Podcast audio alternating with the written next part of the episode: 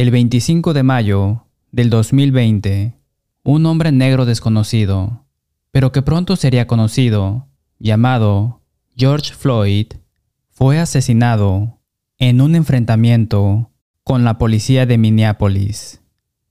Nadie tenía idea del impacto que tendría ese evento, no solo en los Estados Unidos, sino en todo el mundo. Desencadenó una serie de enfrentamientos violentos con policías y civiles que se prolongaron durante semanas y que no se habían visto en este país durante más de 50 años. El 14 de enero de 1964, la revista Mirar presentó una pintura, ahora famosa, de Norman Rockwell, de una niña de 6 años, llamada Ruby Bridge, que se convirtió en la primera estudiante negra en integrar la escuela primaria William Franz en Nueva Orleans, pero al hacerlo, tuvo que ser escoltada por cuatro agentes federales armados. ¿Qué tienen en común estos dos eventos tan diferentes que ocurrieron con 58 años de diferencia? Ambos eventos produjeron multitudes hostiles y enojadas. Ambos involucraron a dos personas negras. Ambos estaban involucrados en dos actividades muy mundanas y ordinarias que la gente hace todos los días. Ir a la tienda, ir a la escuela. Pero ambos eventos incitaron sentimientos de odio y hostilidad por una razón, y solo una razón, racismo. Incluso el sonido de la palabra tiene un aire siniestro, al igual que las palabras, el odio y la hostilidad.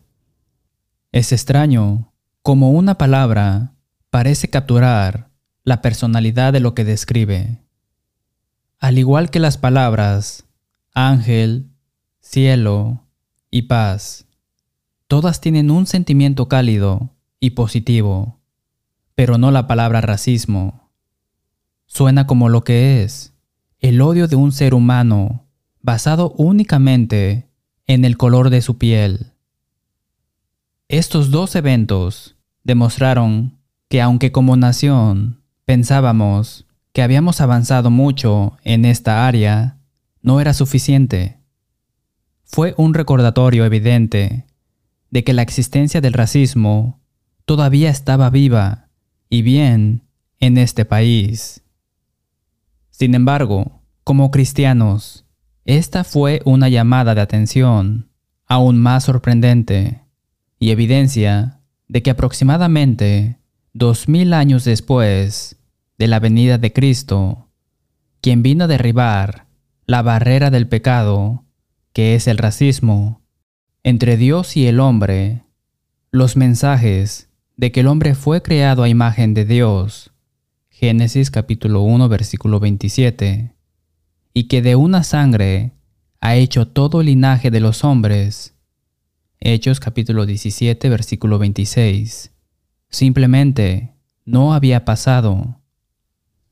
El racismo, la intolerancia y los prejuicios no comenzaron en Estados Unidos.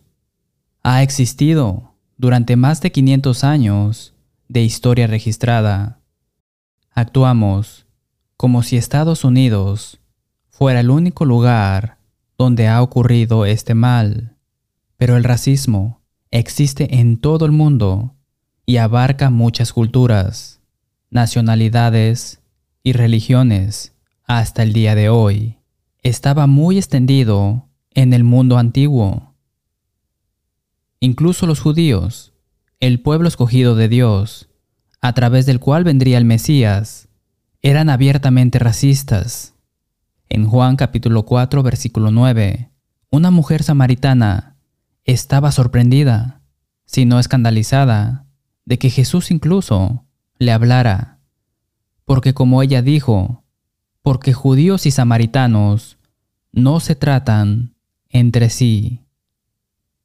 Desde la perspectiva de Dios, la dignidad y el valor de un ser humano nunca se ha medido por el color de la piel, porque las escrituras muestran claramente que Dios no muestra parcialidad ni favoritismo hacia nadie.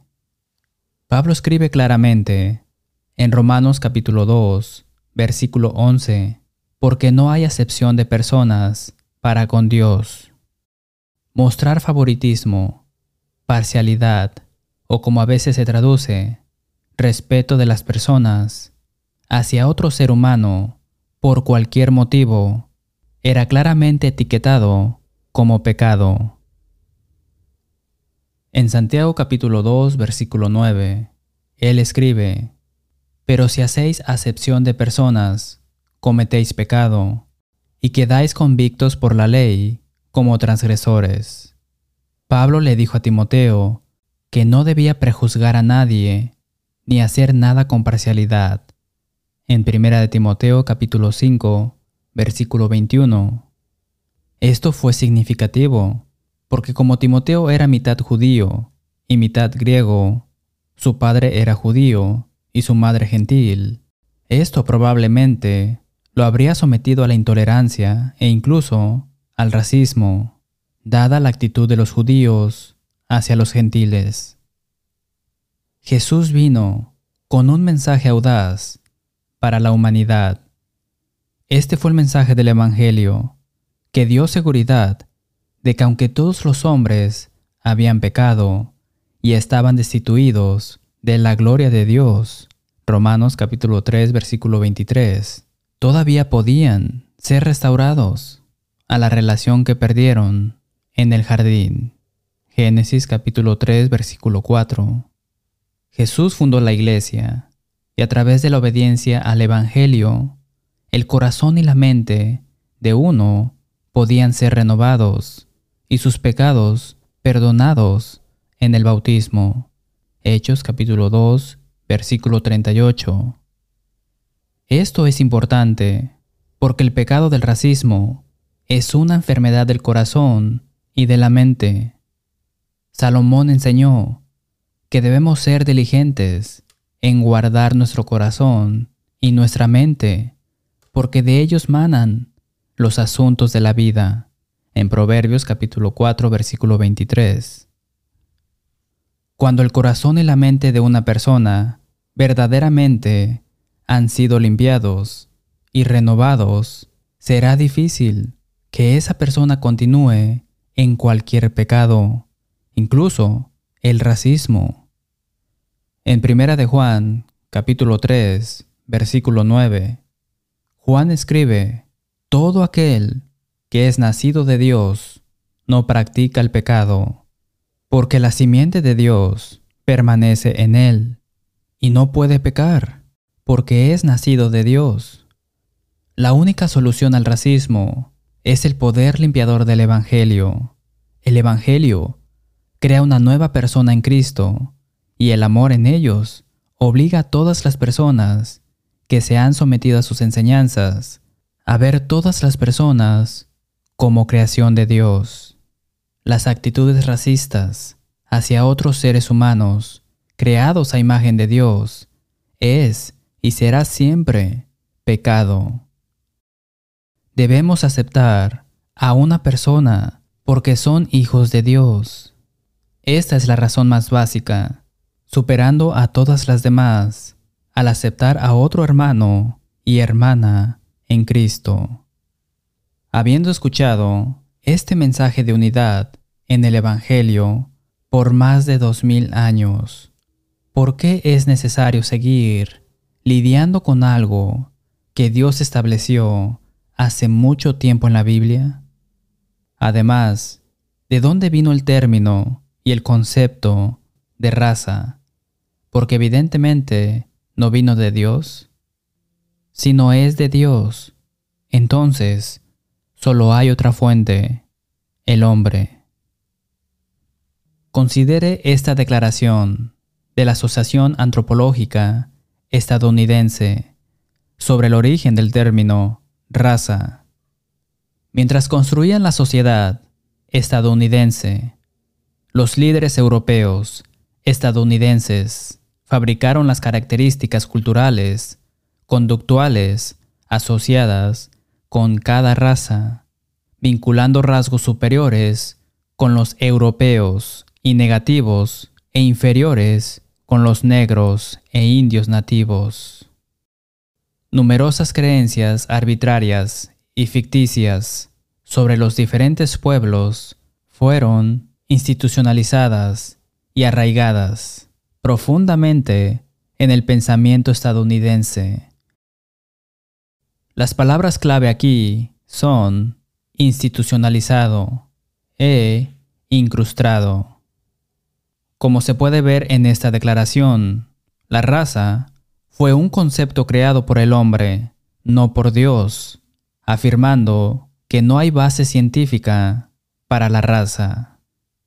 Esta definición subjetiva y completamente arbitraria permitió a los defensores de la esclavitud durante el siglo XIX utilizar raza para justificar la preservación de la esclavitud.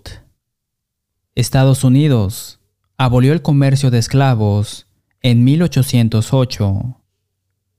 Lincoln firmó la Proclamación de Emancipación en 1863, declarando libres a los esclavos en cualquier estado, pero la esclavitud no terminó hasta 1865, cuando se aprobó la enmienda número 13. La histórica ley de derechos civiles para prohibir la discriminación basada en la raza, el color, la religión y el sexo se aprobó en 1964. Estas leyes convirtieron la esclavitud y la discriminación en un delito federal, pero no hicieron nada para abolir el racismo. No pudieron, porque el racismo es un problema del corazón. No puede ser erradicado por la legislación. Es un problema con el espíritu de un ser humano. Por lo tanto, un problema espiritual debe tener una solución espiritual. El Evangelio es lo único disponible para el hombre que puede penetrar y cambiar los pensamientos y las intenciones del corazón humano. El escritor hebreo afirma esto cuando escribe en Hebreos capítulo 4, versículo 12. Porque la palabra de Dios es viva y eficaz y más cortante que toda espada de dos filos y penetra hasta partir el alma y el espíritu, las coyunturas y los tuétanos, y discierne los pensamientos y las intenciones del corazón. La Biblia nunca habla de raza en términos de rasgos inferiores o superiores, como se describe en la Declaración Antropológica estadounidense. Algunas traducciones modernas de la Biblia usan el término raza, pero se usa por conveniencia y legibilidad, no por precisión técnica al traducir el texto. Cuando la Biblia habla de ciertos pueblos, describe su etnicidad en términos de las características de aquellas personas nacidas en una región geográfica específica. En estas regiones tienen ciertas culturas, idiomas, costumbres y creencias religiosas. Una persona no tenía control de en qué grupo particular nacía. Algunos nombres familiares en el Antiguo Testamento de tales grupos étnicos son amorreos, jebuseos, hititas, babilonios, asirios, etc. Todos estos nombres describen grupos y subgrupos basados en su origen étnico, no en su raza. La propia clasificación de Dios de la humanidad era mucho más simple que eso, judío o gentil. En otras palabras, la etnicidad de uno viene de Dios. La raza, una construcción social arbitraria, vino del hombre. No tenía significado en el reino de Dios. El apóstol Pablo dio la respuesta de por qué el hombre se encargó de crear este falso sistema. En su carta a los romanos se encontró con judíos obstinados que se negaban a reconocer el Evangelio y se negaban a abandonar las tradiciones y prácticas a las que se habían acostumbrado.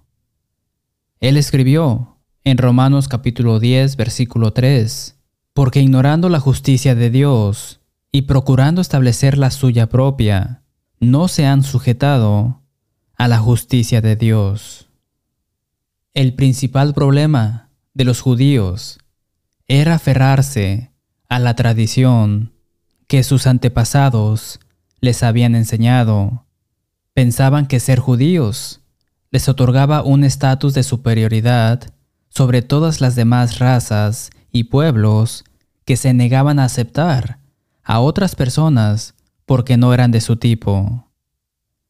Este mismo tipo de pensamiento alimenta el racismo. Las personas se aferran a las tradiciones que les enseñaron sus padres y antepasados, lo que da como resultado los mismos pensamientos de superioridad sobre las personas de color hoy. Dios mira a todas las personas de la misma manera.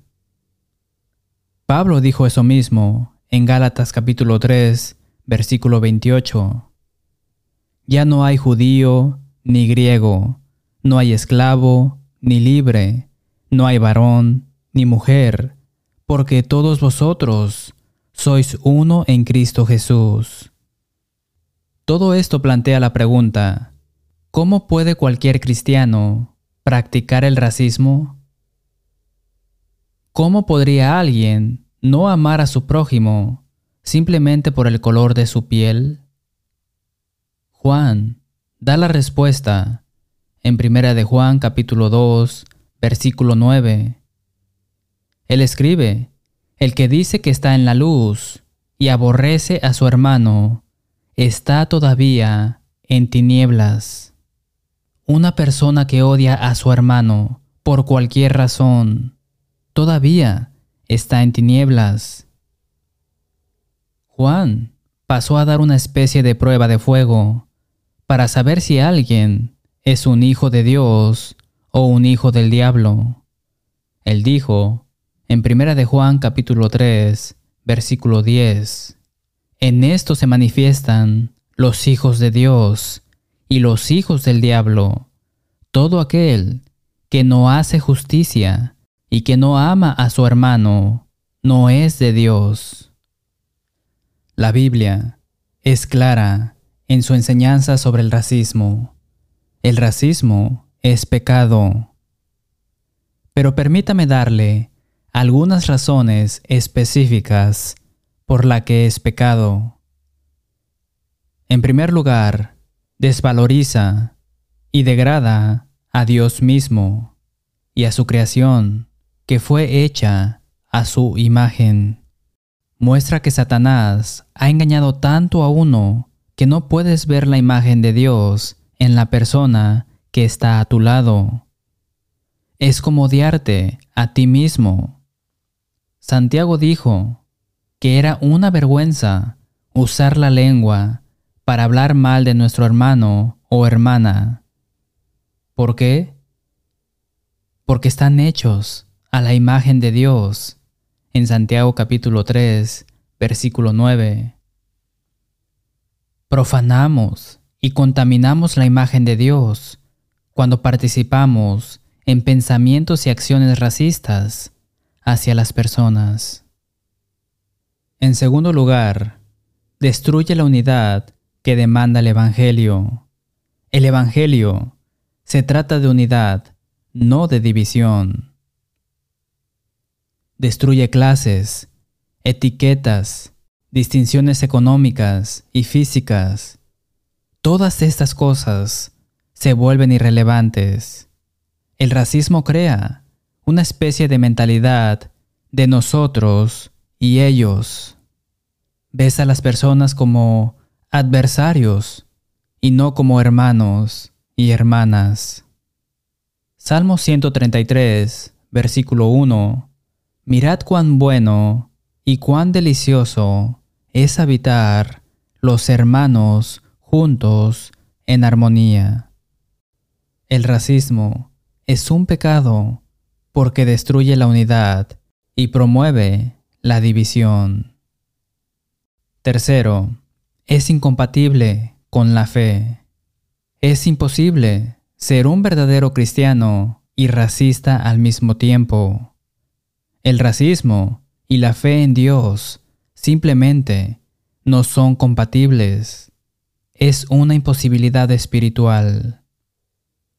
Santiago dice, en Santiago capítulo 2, versículo 1, Hermanos míos, que vuestra fe en nuestro glorioso Señor Jesucristo sea sin acepción de personas.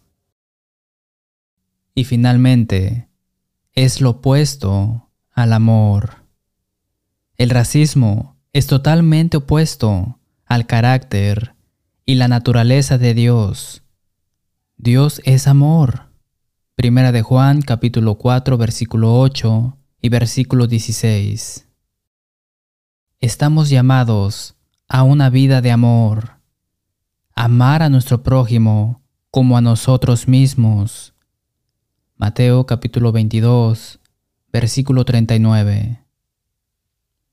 Primera de Juan capítulo 4, versículos 20 y 21.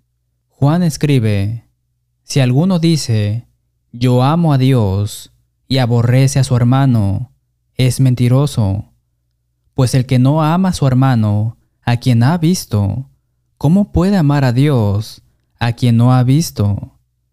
Y nosotros tenemos este mandamiento de Él, el que ama a Dios, ame también a su hermano. No hay duda de que el racismo es uno de los peores pecados que el corazón humano puede cometer. Entonces, como cristianos, ¿cuáles son nuestras responsabilidades en la lucha contra el racismo en la iglesia y en el mundo? Primero, como cristianos, Debemos aceptar y vivir la verdad de que el amor de Dios reside y vive en nosotros. Jesús dijo que es por ese amor que la gente ve en nuestras vidas, que saben que somos sus discípulos. Juan capítulo 13, versículo 35. Pablo escribió en Romanos capítulo 5, versículo 5, porque el amor de Dios ha sido derramado en nuestros corazones por el Espíritu Santo que nos fue dado. Sin reconocer el poder del amor de Dios y el don de su Espíritu, nunca tendremos éxito en combatir y vencer el racismo o cualquier pecado que encontremos. Aunque el racismo que más se ha destacado en este país ha sido el de los blancos hacia los negros y otras minorías. No olviden que también puede ser al revés, de las minorías hacia los blancos. Sin ese amor que nos motive, nunca sucederá nada sustancial de ningún lado para eliminar el racismo en la iglesia o en cualquier otro lugar. En segundo lugar, debemos modelar la actitud de Jesús de aceptación y perdón. Jesús dijo que si alguna persona viene a Él, nunca le echará fuera. Juan capítulo 6, versículo 37. No podemos permitir que el pecado del racismo nos impida aceptar a todos nuestros hermanos y hermanas, sin importar el color de su piel.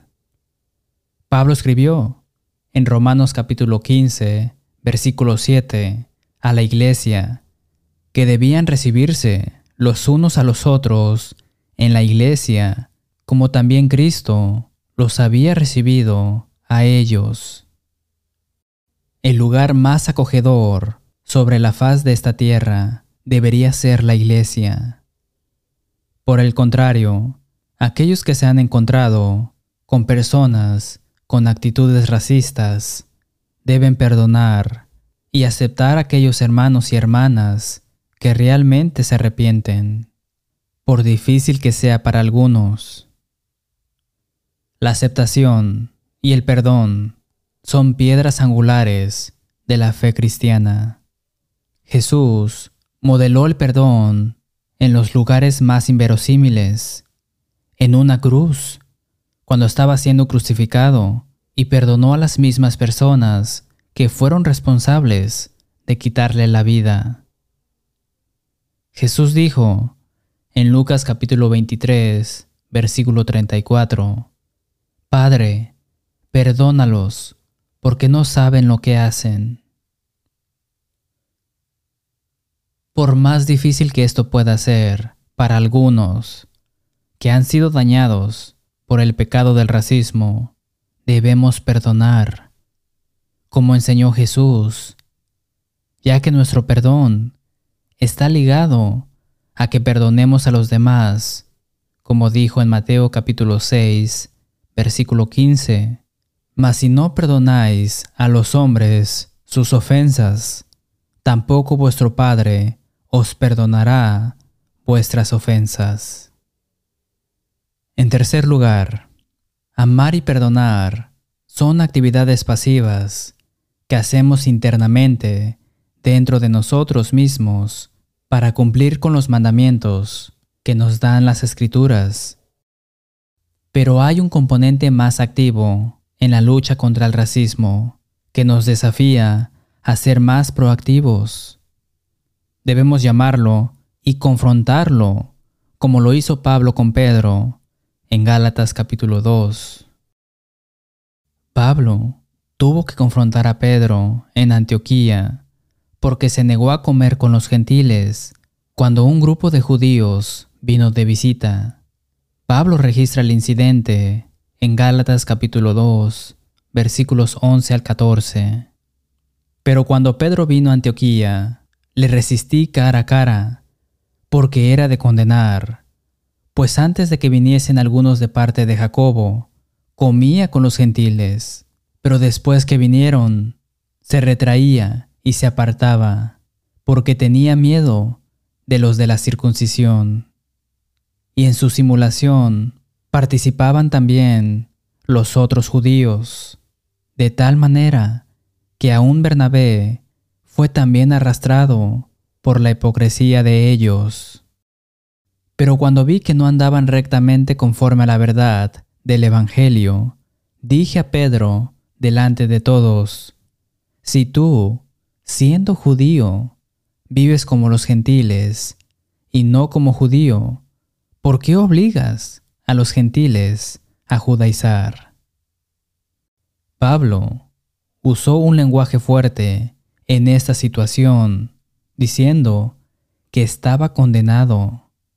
Pedro actuó hipócritamente y probablemente peor que eso, su comportamiento hizo que otros lo siguieran. Pedro tuvo que ser confrontado y cuando nos encontramos con el mismo comportamiento hoy, debemos actuar con amor y compasión y hacer lo mismo. Pablo le dijo a la iglesia de Corinto que debían estar preparados, derribando argumentos y todo altivez que se levanta contra el conocimiento de Dios. Segunda de Corintios capítulo 10, versículo 5.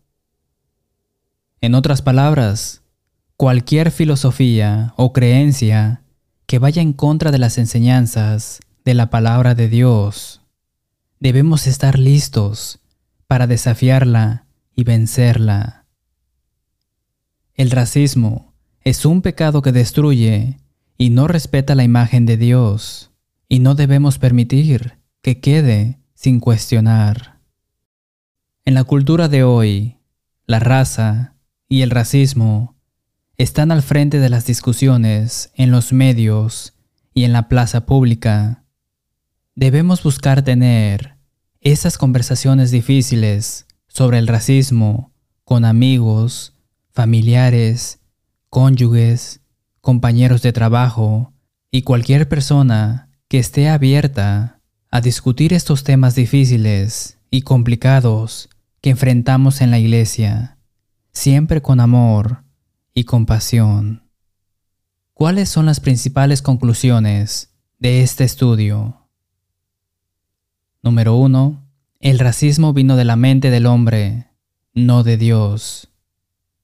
Número 2. El racismo devalúa la imagen de Dios que todas las personas reflejan y portan. Número 3. Debemos ser perdonadores, pero también proactivos para confrontarlo, donde sea que lo encontremos, con una actitud de amor, comprensión y perdón, como lo modeló Jesús. Volveremos para una palabra final después de nuestro himno. Gracias por ver y sintonizar, dejando que la Biblia hable. Llámenos para obtener una copia gratuita del número 1390, Raza, Racismo y la Biblia. También ofrecemos el curso de estudio bíblico La Verdad Libera. Visite letthebiblespeak.com para ver videos, escuchar audios o leer transcripciones del programa. En nombre de las congregaciones enumeradas en breve, decimos con el apóstol Pablo, cuando escribió en Romanos capítulo 16, versículo 16, Os saludan todas las iglesias de Cristo. Hasta la próxima semana y que Dios les bendiga.